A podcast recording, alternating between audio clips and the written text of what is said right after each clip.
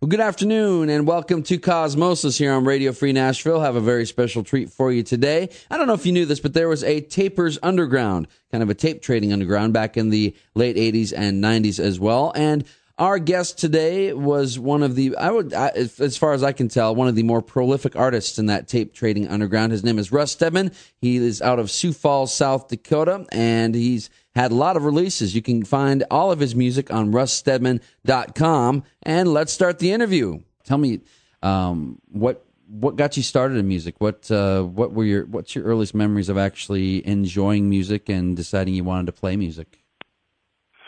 Um, well, enjoying music, uh, I started listening to Kiss when I was seven years old, which is kind of precocious, but, um, you know, the neighborhood kids were into it, so I just kind of uh, picked it up uh, from them. And, you know, when you're seven years old, uh, there's no better band to be into than one that, you know, look like monsters and breathe fire and stuff. So, so that was kind of what got me into buying records and uh um mu- you know as far as playing music goes um when i my first uh first uh, inkling of wanting to play music was uh actually not guitar it was uh banjo I did not know that.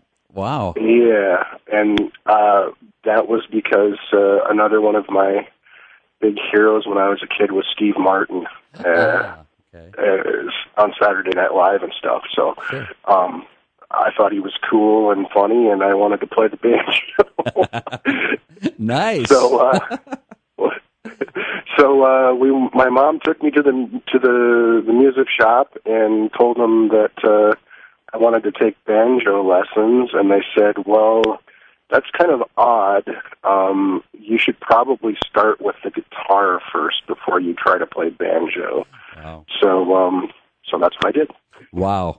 That's a good story. I didn't know that. did you know Steve Martin just put out a banjo album like recently?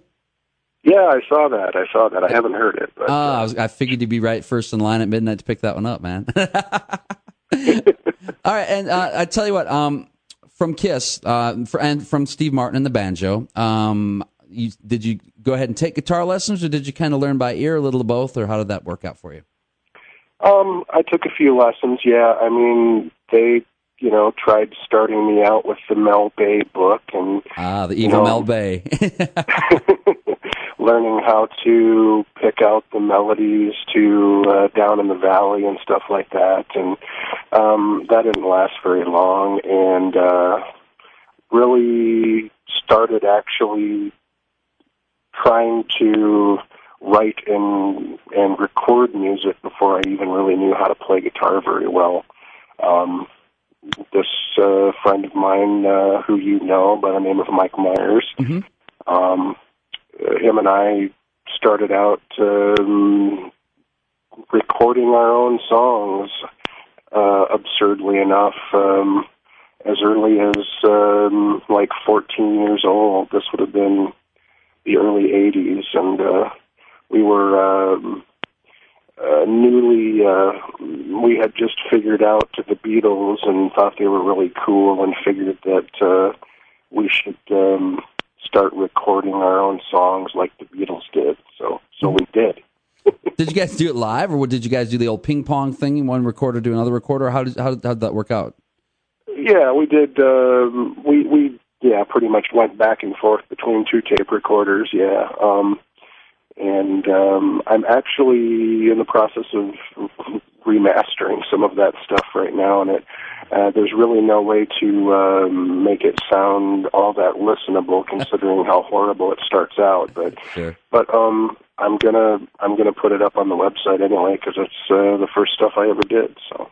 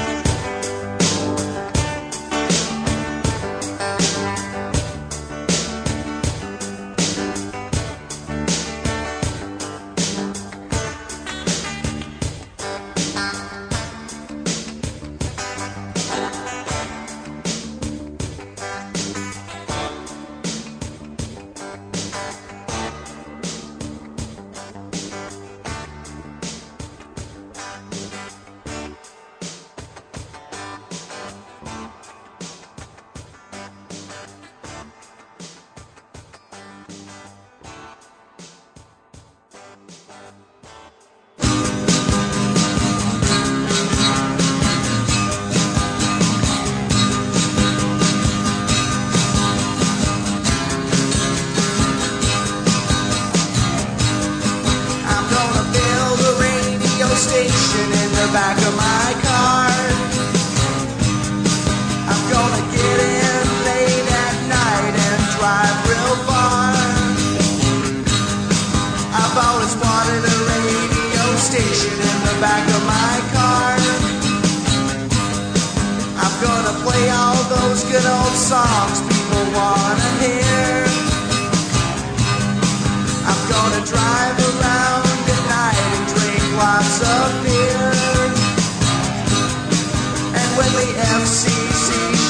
up.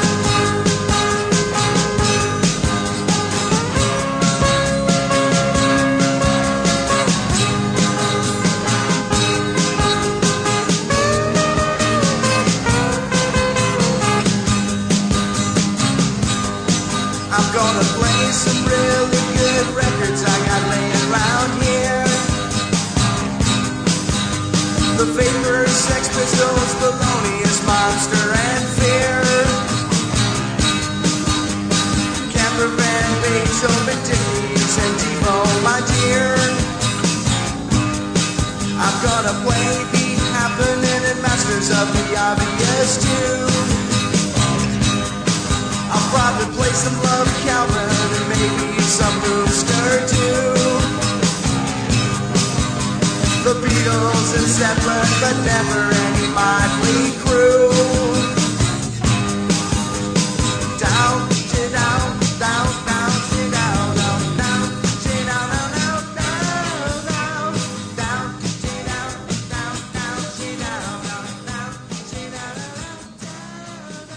The Pirate Song. Before that, Underneath My Skin and Right With Me from our interview subject today, Russ Stedman out of Sioux Falls, South Dakota. Were you in a lot of bands growing up? Um, well, I was. Uh, that was kind of my first band. Me and Mike. Um, uh, we moved on from that to uh, getting a bass player and starting a cover band that uh, um, we were, you know, pretty horrible. But and we never, you know, we never played anywhere because we were like 15 years old. But um, you know, we did um, the the tunes of the day. We did a lot of. Uh, uh, ZZ Top, Eliminator, and uh, Def Leppard, and uh, Quiet Riot, and things like that. So um, that was the next band. Um, really didn't do an original music band until uh, I was about 17, and Mike and I uh, started another band called uh, Teenage Slots together, and uh, that was all original music. That was kind of more of a punk rock band, and uh, we we played a couple of shows in in uh, not in not in our hometown, but in surrounding areas, and uh, it was it was pretty good. Okay. And uh, Brett, what when did you start doing? Um, at some point in the '80s, you really extensively got into home recording. Um, ab- around what time did that start, and uh, what what kind of equipment did you have starting out? Um, that was uh, I, I pretty much continued doing that uh, all all along the way. Uh, you know, starting with the the uh, early stuff with Mike, and then um, kind of just when he got tired of doing it, just uh, started doing it on my own. And uh, um, I bought my first four track in about uh, '87, and uh, that was uh, Tascam Porta One. Bought it for five hundred dollars that I uh, made playing in another cover band. So there was a, a purpose to uh, playing uh, Bryan Adams and uh, Alabama every weekend. Um, that turned out good because I got the four track and uh, I recorded on the four track for oh let's see it was about ninety five and I moved up to an eight track and uh, uh, eight track cassette recorders and then um, from there um, probably a few years ago moved into computer recording and uh, just recently uh, have started uh, using Pro Tools uh, within the past uh, year here or so.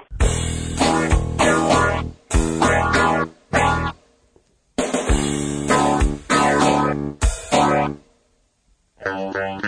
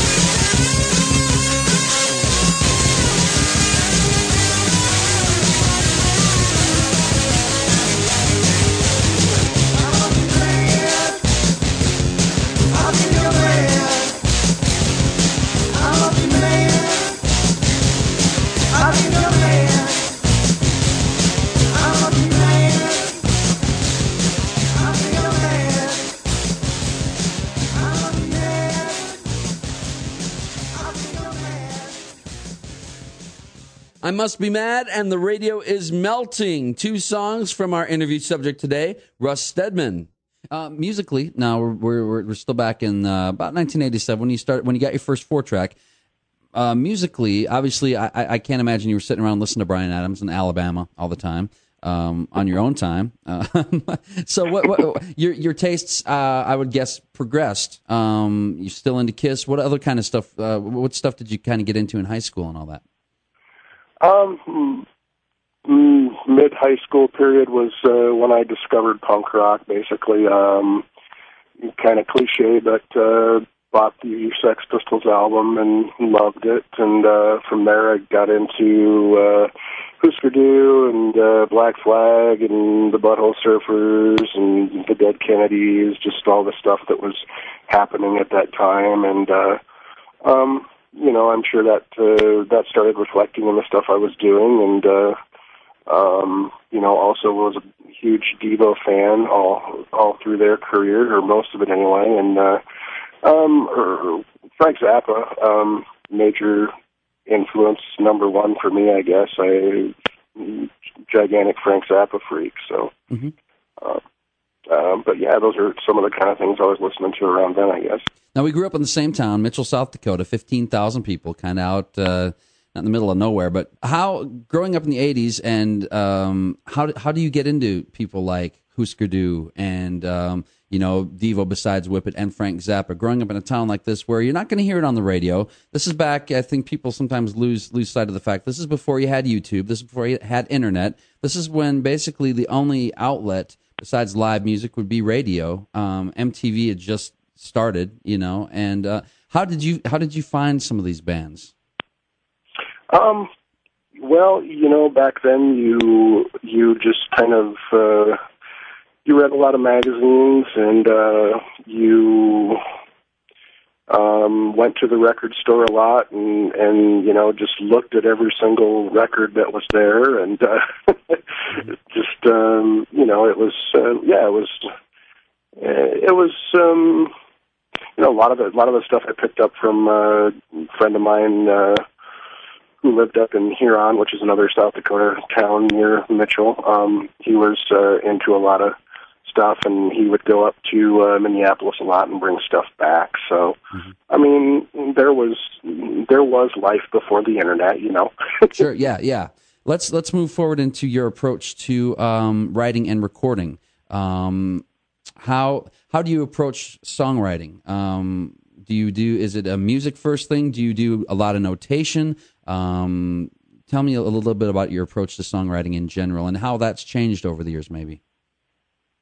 Um, well, uh, it has changed quite a bit over the years. I mean, originally I think it was basically a, you know, a chord progression and some some lyrics, and uh, um, you know, as far as the whole music or lyrics thing, I guess I've you know done it both ways. And uh, I guess these days um, it's more of a, a music first kind of a thing. In fact. Um, a lot of the stuff I've done over the past two or three years is I've done a lot of instrumental stuff, so I've um, you know, kind of run out of things to say for a while, I guess. It happens to everybody, but um um yeah, I mean, um, I don't know.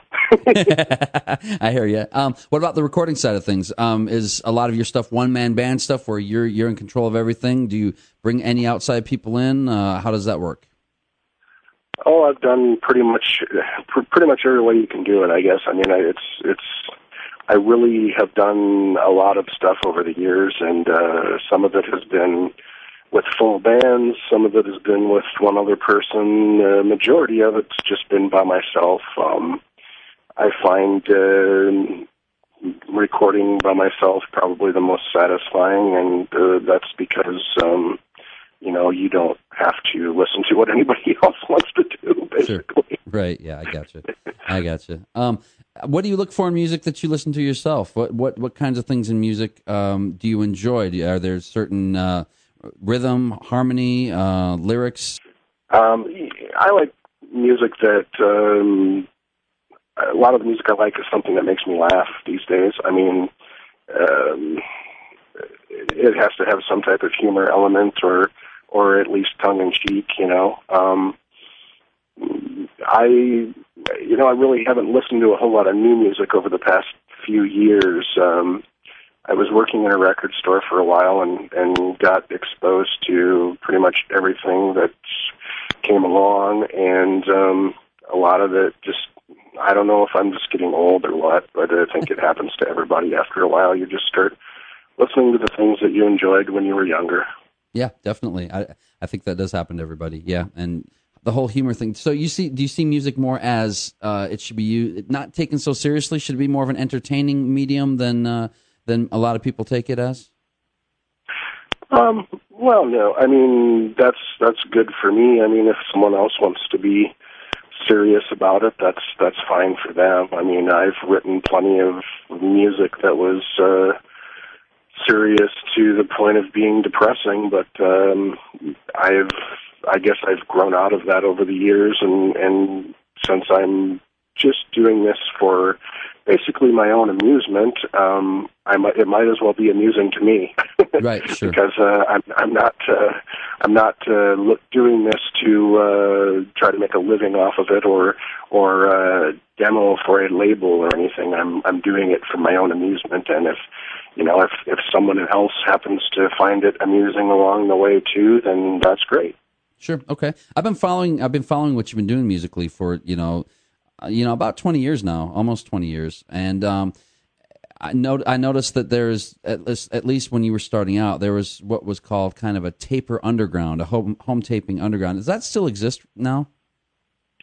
Um, yeah, I think it does. I mean, I'm not uh, as much of a part of it anymore than I used to be. I mean, obviously, it doesn't exist uh, on cassette anymore like it used to because, it, I mean, uh, you'd be hard pressed to to find a cassette anymore. I can't remember the last time I've seen one in the store. You know, like a blank cassette. But you know, CDs, um, you know, burn CDs and stuff, and people do pretty much do it on the internet now. And I, you know, it's a lot different than it used to be. It was uh, it was a lot more. Um, it seemed a lot more personal uh, pre-internet when you were getting packages from people with cassettes in them and uh, handwritten letters and all kinds of uh, funky artwork and stuff. And and now it's uh you know the internet's great but sometimes it's pretty impersonal and it's kind of a you know take it or leave it kind of a a thing. You know if someone sends you an email telling you that they just uploaded their new mp3 uh I, you don't i don't know. I don't you don't feel as uh, obligated to go and listen to it as you would if they took the time to uh, put a package together and handwrite you a letter and send it to you in the mail with postage and everything. So um, it's, um, I think, the internet is is kind of lacking in that regard, but um, sure, yeah, people still do it.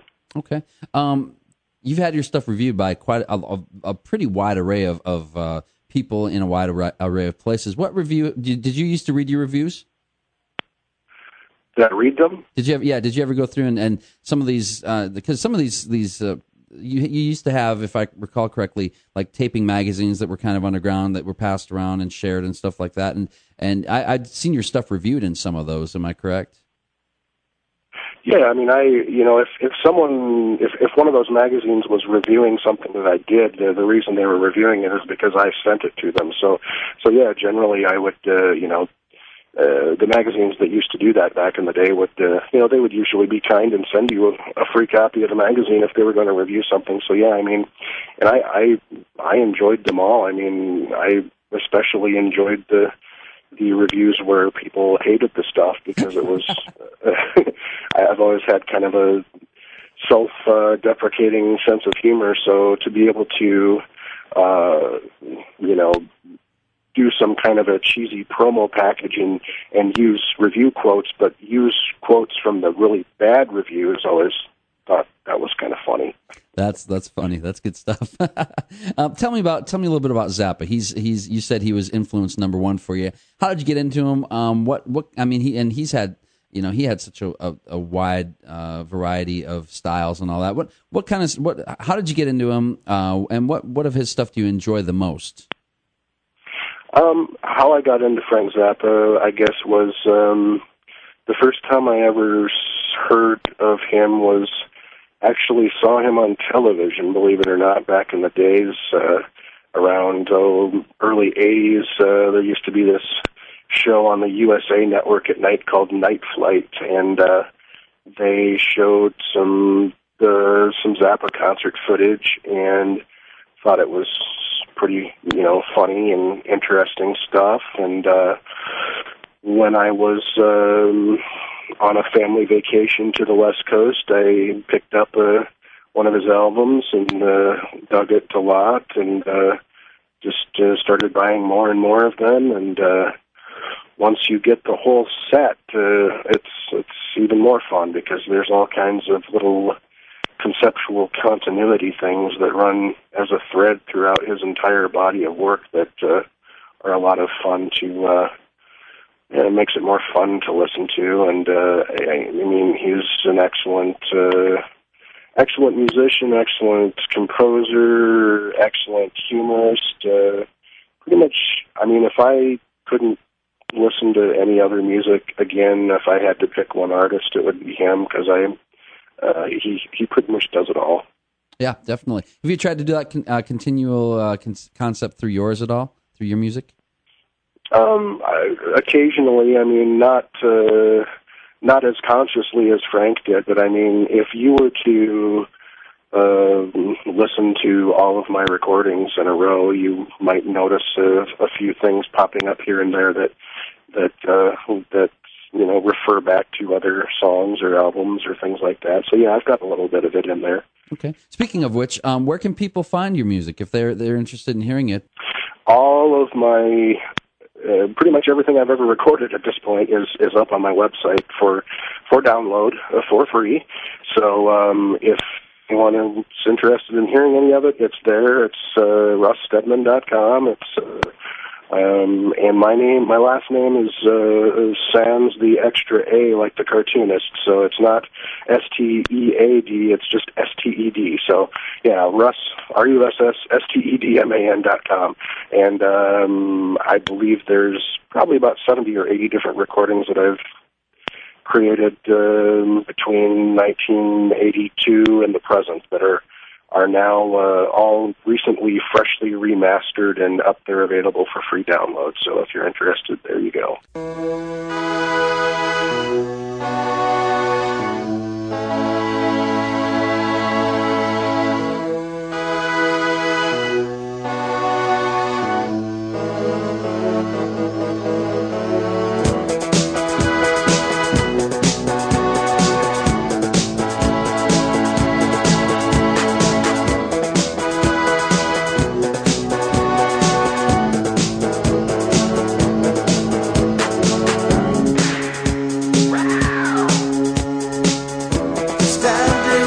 At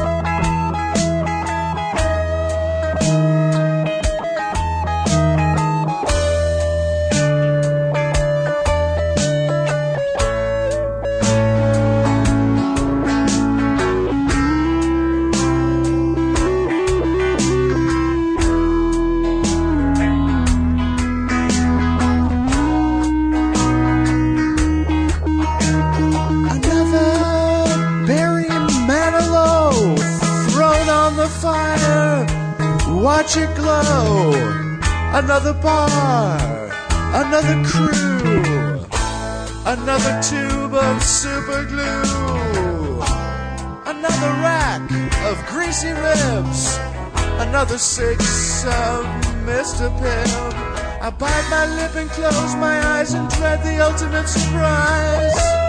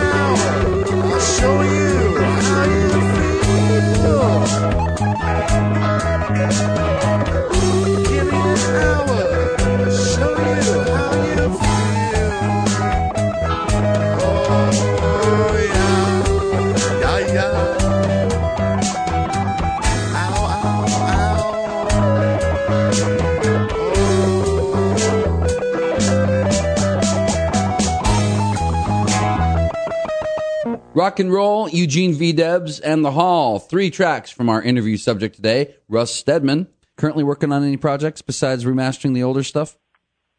Um, well, that's what I'm just finishing up with now. In fact, just this week I'm put, putting the last uh, bits of that up there, and uh, so now I guess I'm going to have to teach myself how to use Pro Tools at this point. So that'll be the next thing.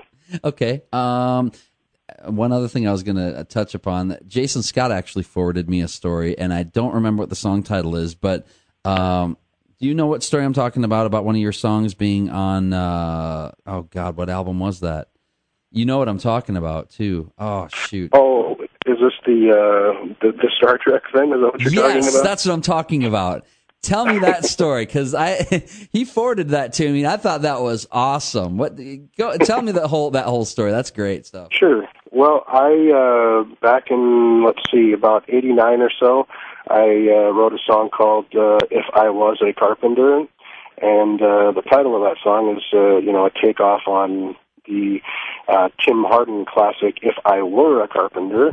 um, so I, you know, I just kind of switched it up a little bit to to avoid confusion between the two songs.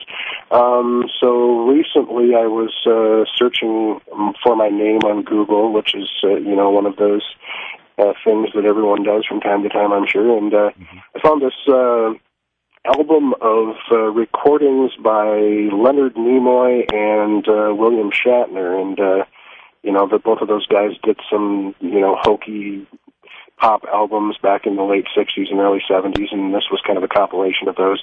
Uh, anyway, so Leonard Nimoy had recorded a version of uh, If I Were a Carpenter, and uh, on the artwork for this particular uh, compilation, um, they credited that song to me. uh, so, so basically, what happened is uh, I had registered the song with BMI. Uh, the the uh, organization that uh, pays people royalties for radio play and stuff like that. Uh, whoever put this compilation together uh, accidentally searched for the song title "If I Was a Carpenter," which was mine, instead of searching for the correct title "If I Were a Carpenter." So they ended up with my BMI listing and and based their artwork on that fact. So Wow. so henceforth, uh, apparently, I composed a song that Leonard Nimoy recorded a year before I was born. That's good stuff. I like that. That's a great story. That's one of the best stories I think I've ever heard.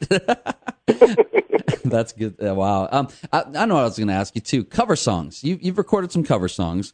Um, I know uh, off the top of my head, I remember you get you, you did a version of Baker Street. Uh, I know you've done Dedicated Follower Fashion. You interspersed two classics, Beat It and Walking on the Moon. Um, it- Yep. yep. Tell me, uh, how do you choose the cover songs? Is it uh, because you like them or don't like them? Uh, both. yeah, I mean, uh, it's probably more fun to do something that you don't like so you can just destroy it. Um, you know, I got that from listening to The Residents, another big influence of mine. Um, their third rock and roll album is, uh, you know, destruction of, of 60s classics. Um, but yeah, I mean, covers, I don't know, it, it's, it's usually pretty spontaneous. Um, a lot of times I'll just be like, oh, I'm going to record this song. And not a lot of thought goes into it ahead of time, I guess.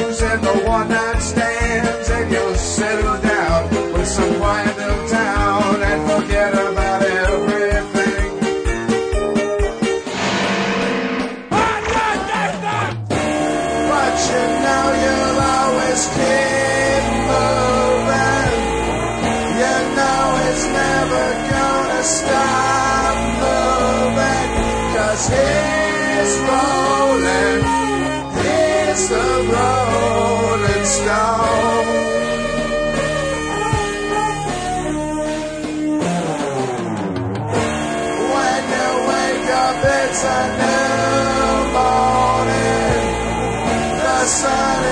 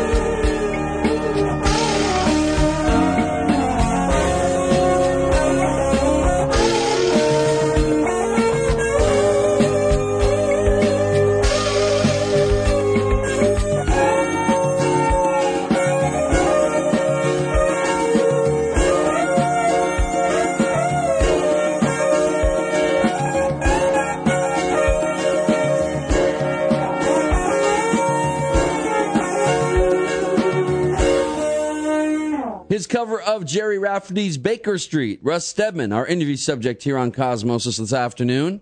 And again, the website, www.russstedman.com. There you can find pretty much everything Russ has recorded, right? Um, yeah, people can, like I said, check out the website. There's uh, 25 plus years of my recordings on there for free download. So um, if you're looking for something uh, ridiculous to uh, amuse yourself with and and it's uh, free, then uh, check it out. Anybody that wants it can have it anytime they want. Cool. Excellent. Russ, thanks so much, man.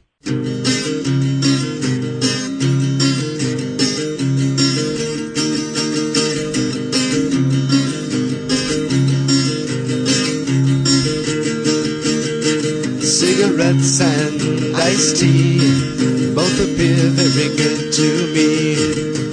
Water for a hot bath, a nice night, a good laugh. I'm so very glad you could stay. I'm so glad you didn't go away. Cigarettes and iced tea make things the way they should be.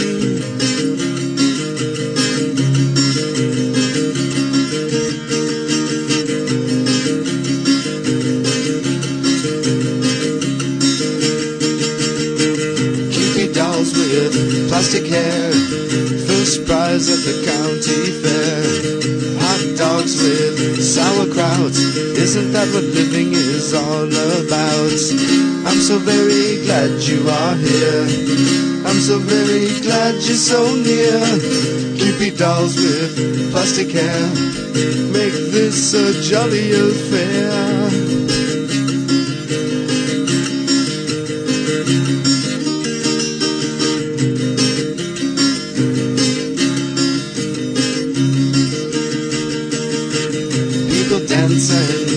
People sing. Nothing's wrong, not a thing.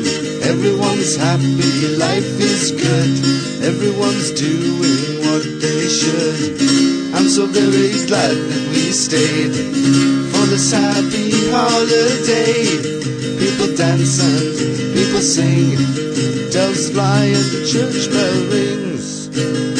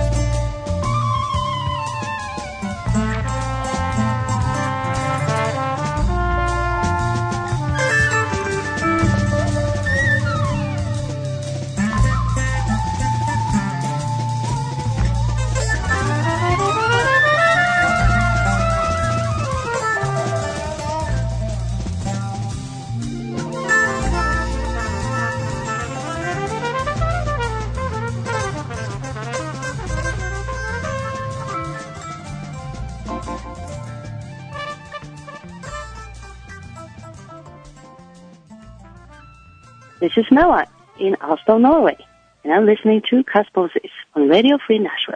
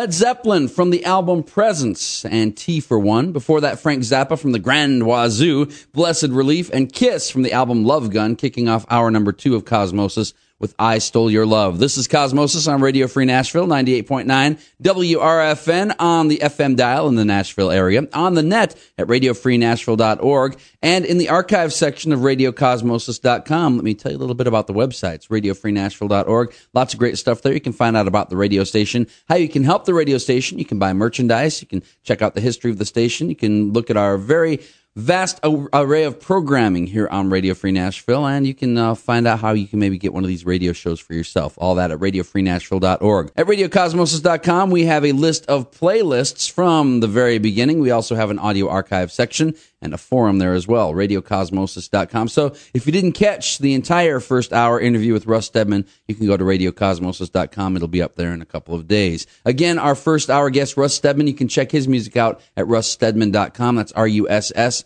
S T E D M A N. Very worthwhile. Very, very worth going over there to check his stuff out. He's got a lot of music on there from the past 20 years, and um, I'm sure there's stuff that you're going to like over there at russstedman.com. Let's keep the music rolling after this quick break. Jeff Beck from the album Blow by Blow, Diamond Dust next on Cosmosis.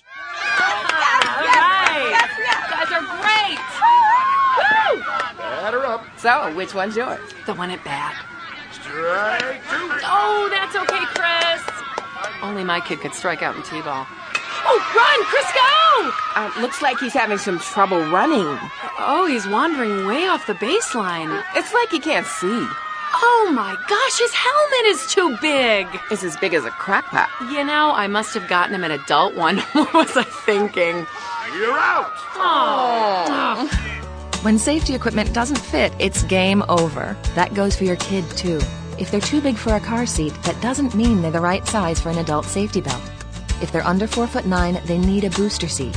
It raises them up so the safety belt fits properly. And the right fit makes all the difference to their future. To learn more, visit www.boosterseat.gov. A public service announcement brought to you by the U.S. Department of Transportation and the Ad Council. Girls talk about and big boys listen to Cosmosis on WRFN, Nashville.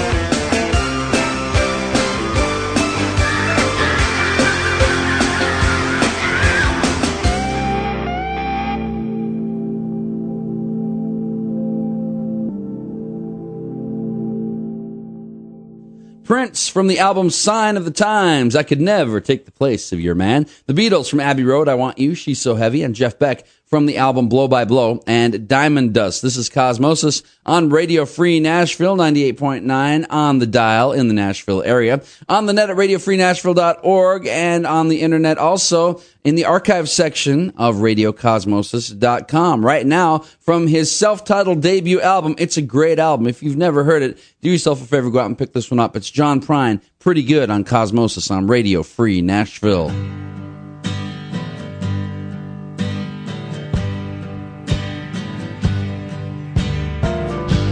Friend in Fremont. He sells used cars, you know. Well, he calls me up twice a year just to ask me how to go. Pretty good,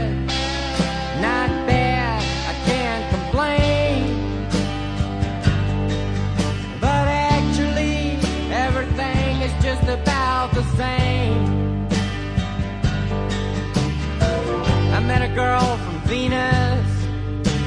Her insides were lined in gold. Well, she did what she did. Said, How was it, kid? She was politely told. Pretty good. Not bad.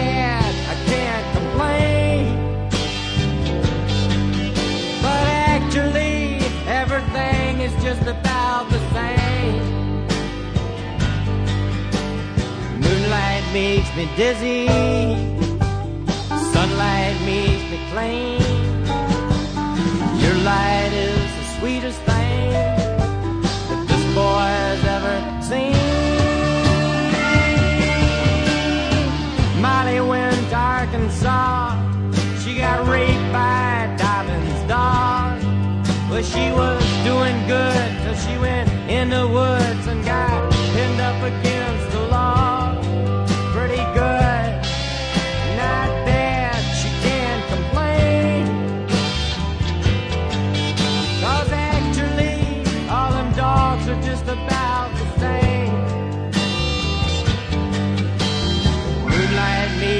dizzy, sunlight makes me plain. Your light is the sweetest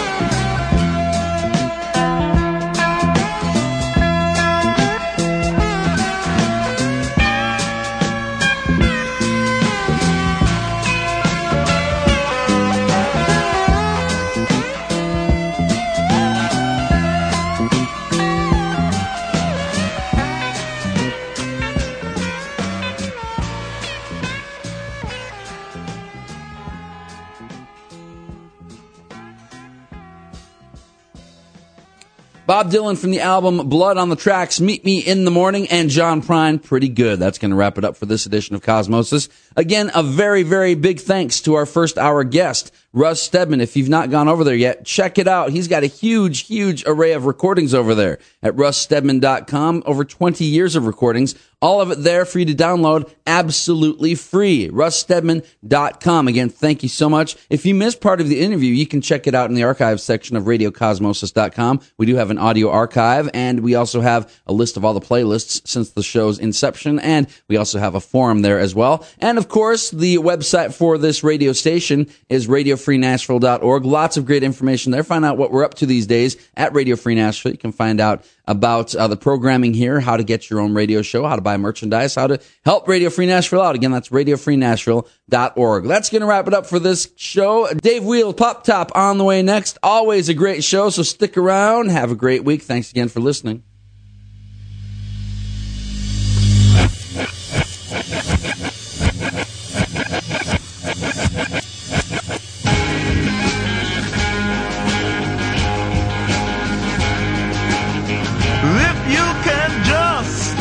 Get your mind together, uh, then come on across to me. We'll hold hands and then we'll watch the sunrise from the bottom of the sea. But first, are you experienced?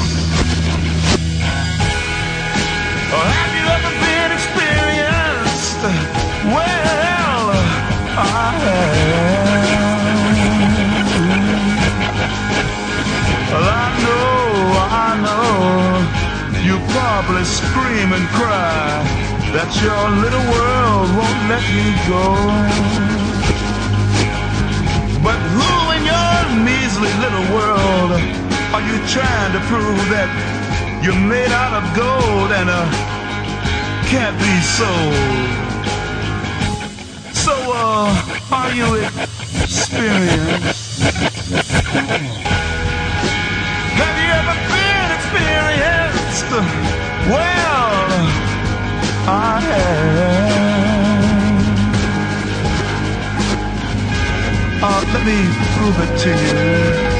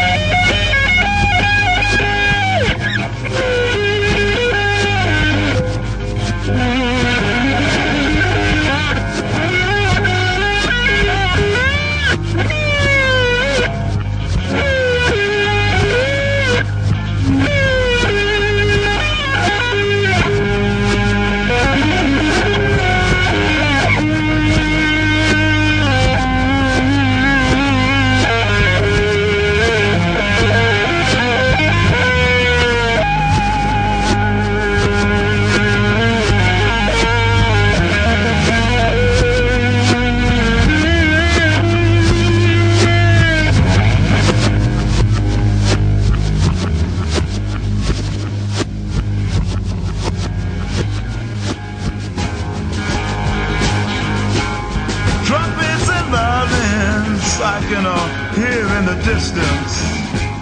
I think they're calling our name.